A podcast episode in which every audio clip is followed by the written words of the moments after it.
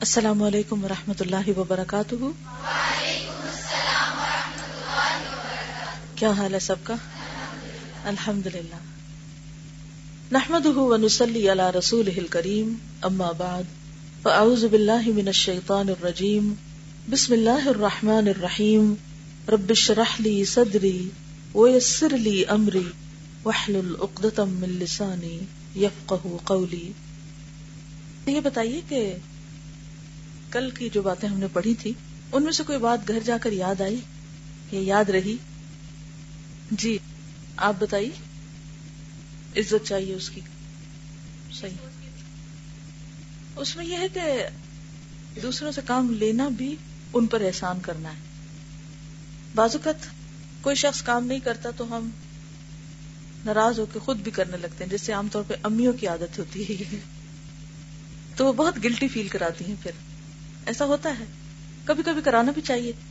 لیکن میں سمجھتی ہوں کہ یہ اولاد پر یا کسی بھی شخص پر بہت بڑا احسان ہوتا ہے کہ انسان اسے کام میں لگا دے، کسی کام کے قابل بنا دے، اپنے پاؤں پہ کھڑا کر دے، اسے چلنا سکھا دے، اسے اپنی زندگی اور اپنے وقت کا صحیح استعمال اور صحیح مصرف سکھا دے، اسے کوئی اسکل سکھا دے۔ ایک بہترین صدقہ ہے۔ کل ہم صدقے کی بات کر رہے تھے نا؟ تو صدقے کی ایک بہترین قسم یہ ہے کہ انسان کسی کو کوئی ہنر سکھا دے، جس کی وجہ سے وہ ساری زندگی دوسروں کی محتاجی سے نکل جائے۔ تو دوسروں کی مدد کیجیے دوسروں کے کام آئیے، لیکن انہیں بیکار نہ بنائیے۔ اب بعض اوقات خود کام کرنا بہت آسان ہوتا ہے۔ کام لینا زیادہ مشکل ہوتا ہے اور اس کے لیے پیشنس چاہیے ہوتا ہے، بہت صبر درکار ہوتا ہے۔ لیکن جب انسان سکھا دیتا ہے کسی کو، تو جب تک وہ شخص کوئی اچھا کام کرتا ہے، آپ کے لیے بھی وہ صدقہ جاریہ بنتا ہے۔ جی بالکل، واقعی۔ بہت اچھی بات یاد دلا دی آپ نے کہ کل ماحول کو دیکھ کر اور چرند پرند کو دیکھ کر بہت ہی احساس ہو رہا تھا کہ ہمارے گناہوں کی وجہ سے اور ہمارے زیادتیوں کی وجہ سے یہ بےچارے بھی ماحول کی آلودگی کا شکار ہیں اور اس سے نقصان ہو رہا ہے ان کو بھی۔ ہر طرف ہر چیز پر گرد ہے۔ تو بہت دل سے کل میں نے بھی بارش کے لیے دعا کی اور استغفار بھی کی۔ کیونکہ ہم سب اتنے مصروف ہیں کہ ہمیں نظر اٹھا کے دیکھنے کی فرصت نہیں کہ باہر کیا ہو رہا ہے اور کون کس طرح سفر کر رہا ہے۔ اور یہ احساس تو ویسے ہی کم ہے کہ ہمارے گناہوں کی وجہ سے دوسروں کی بھی شامت آئی ہوئی ہے۔ تو کل کی جو ہم نے گفتگو کی تھی، اس میں جو مین پوائنٹ سے عمل کے، وہ یہ تھے کہ ہمیں اپنے رویوں کو درست کرنا ہے، اپنے اندر نرمی لانی، دوسروں سے زیادہ اپنے اوپر دھیان دینا ہے کہ ہم کیا کر رہے ہیں۔ عام طور پر ہمیں یہ ہوتا ہے، دوسرے کیا کر رہے ہیں؟ یہ کیوں ایسے کر رہا ہے؟ وہ کیوں ایسے کر رہا ہے؟ لیکن ہم بھول جاتے ہیں کہ ہم کیا کر رہے ہیں۔ دوسری بات، کسی کو دھوکہ نہیں دینا۔ جی آپ فرمائیے۔ بالکل بالکل۔ یعنی جو ہی ہمارے ساتھ کوئی ذاتی کرے یا ہمارے ساتھ کوئی بدتمیزی کرے یا بد اخلاقی برتے یا اچھا معاملہ نہ کرے تو فوراً سوچیں کہ ہم نے کہاں کہاں اللہ کی نافرمانی کی ہے؟ کہاں کہاں ہم نے اللہ کی حدود کا احترام نہیں کیا؟ کہاں ہم نے اللہ کے عائد کردہ فرائض کو پیچھے کیا کہ ہمارے ساتھ یہ ہو رہا ہے؟ تو خود آگاہی جو ہے، اپنی غلطیوں کا احساس، اپنی غلطیوں کا نظر آنا، یہ اللہ کی بہت بڑی نعمت ہے۔ اور یہ اصلاح کی طرف پہلا قدم ہوتا ہے۔ جی فرمائیے۔ ہاں ایک چیز دیکھیے، بتانے کے دو انداز ہوتے ہیں۔ بعض اوقات ہم اس انداز سے بتاتے ہیں کہ دوسرے اس کو اپنے اوپر اپنے خلاف بات سمجھنے لگتے ہیں، یا اپنے لیے ایک بوجھ سمجھنے لگتے ہیں۔ بتانے کا وہ انداز اختیار کیجیے کہ جس سے دوسرا سوچنے پہ مجبور ہو جائے۔ اگر وہ حامی نہیں بھی بھر رہا، تو کم از کم نو نہ کہے۔ کم از کم اریٹیشن کا شکار نہ ہو۔ یعنی اگر ہم نے اپنی کوئی بات کسی سے نہیں بھی منوائی تو کوئی بات نہیں۔ ہمارا فرض کیا ہے کہ ہم دوسرے تک ایک سوچ کنوے کر دیں۔ دوسرے کو سوچنے پہ مجبور کر دیں۔ دوسرے کو خود فیصلہ کرنے کے قابل بنائے کیونکہ جب ہم کسی کے بحاف پر ڈسیزن دے دیتے ہیں نا کہ یہ صحیح ہے اور یہ غلط ہے، آپ کو یہ کرنا چاہیے اور یہ نہیں کرنا چاہیے، اور یہ کرنے والا تو ایسا اور ویسا، اس سے کیا ہوتا ہے کہ دوسرے ڈیفینسو ہو جاتے ہیں اور وہ چپ کرانے کی کوشش کرتے ہیں۔ تو کوشش یہ کیجیے کہ سوال کے انداز میں اپنے پہ بات لے کر اس انداز میں دل سوزی سے بات کریں کہ دوسرا سوچنے لگے کہ اچھا مثلا اگر آپ اسرافی کی بات کر رہے ہیں یا کہیں کوئی چیز ضائع ہو رہی ہے، تو آپ کس طرح پوچھ سکتے ہیں دوسرے سے؟ کیا کہہ سکتے ہیں؟ کیا خیال ہے ہم اس سے کم میں یہ کام نہیں کر سکتے؟ اس سے دوسرے کو فوراً سوچنے کا ہاں بھی کر تو سکتے ہیں، ایسے بھی ہو سکتا ہے۔ اور پھر وہ فنڈ بھی نہیں ہوگا۔ اور اگر اس نے کہا کہ نہیں نہیں، ہم نہیں کر سکتے، تو ہو سکتا ہے وقتی طور پر آپ کو کاؤنٹر کر رہا ہو، لیکن اس کا دل اب گواہی دے رہا ہو کہ ہم زیادتی کر رہے ہیں اصراف کر رہے ہیں۔ جی۔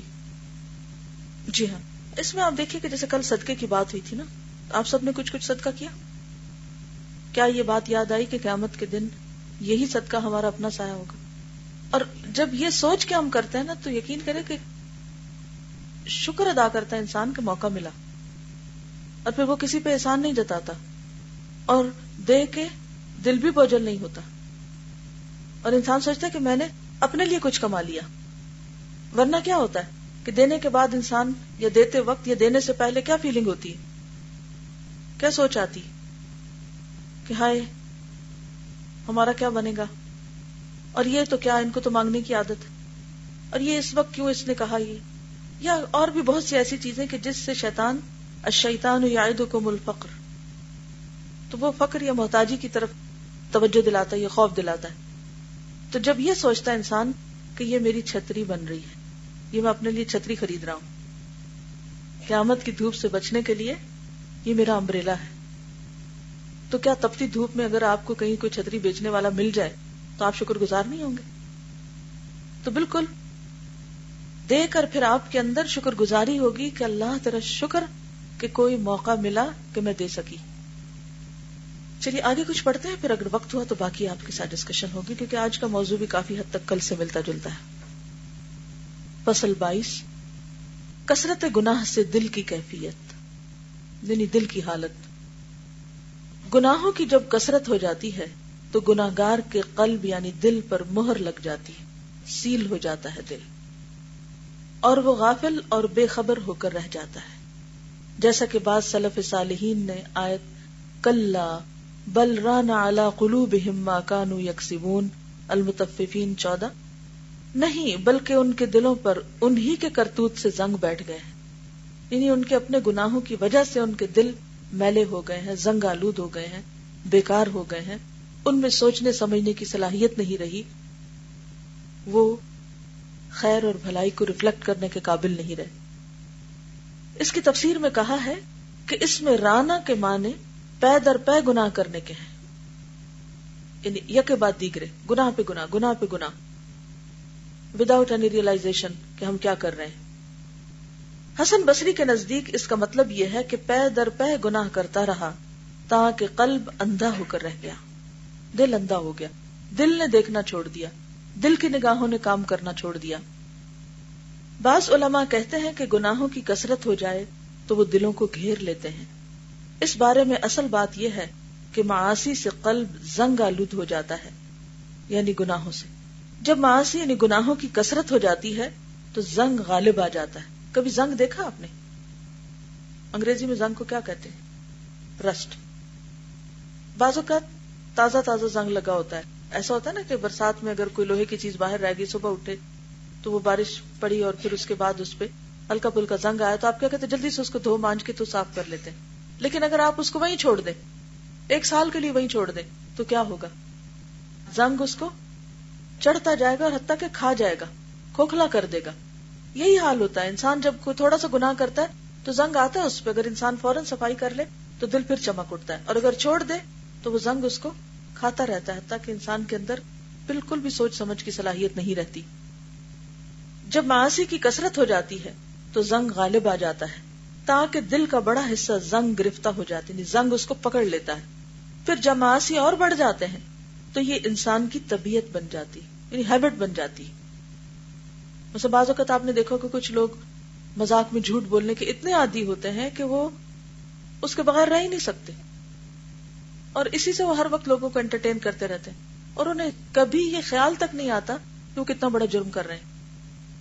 پھر قلب پر قفل لگ جاتا ہے یعنی تالا لگ جاتا ہے اور رفتہ رفتہ یعنی آہستہ آہستہ گناگار کا قلب غلافوں اور پردوں میں مستور ہو جاتا ہے یعنی چھپ جاتا ہے۔ جیسے زنگ لگ جاتا ہے نا کسی چیز کو پتہ ہی نہیں چلتا کہ اصل چیز کیا تھی۔ معاشیت اور گناہوں کی یہ کیفیت، ہدایت اور بصیرت کے بعد ہو، تو معاملہ بالکل ہی درہم برہم ہو جاتا ہے۔ یعنی اگر انسان قرآن پڑھ کے، دین سیکھ کے، پھر اگر اس کیفیت سے دوچار ہو، تو اور زیادہ خطرناک ہے۔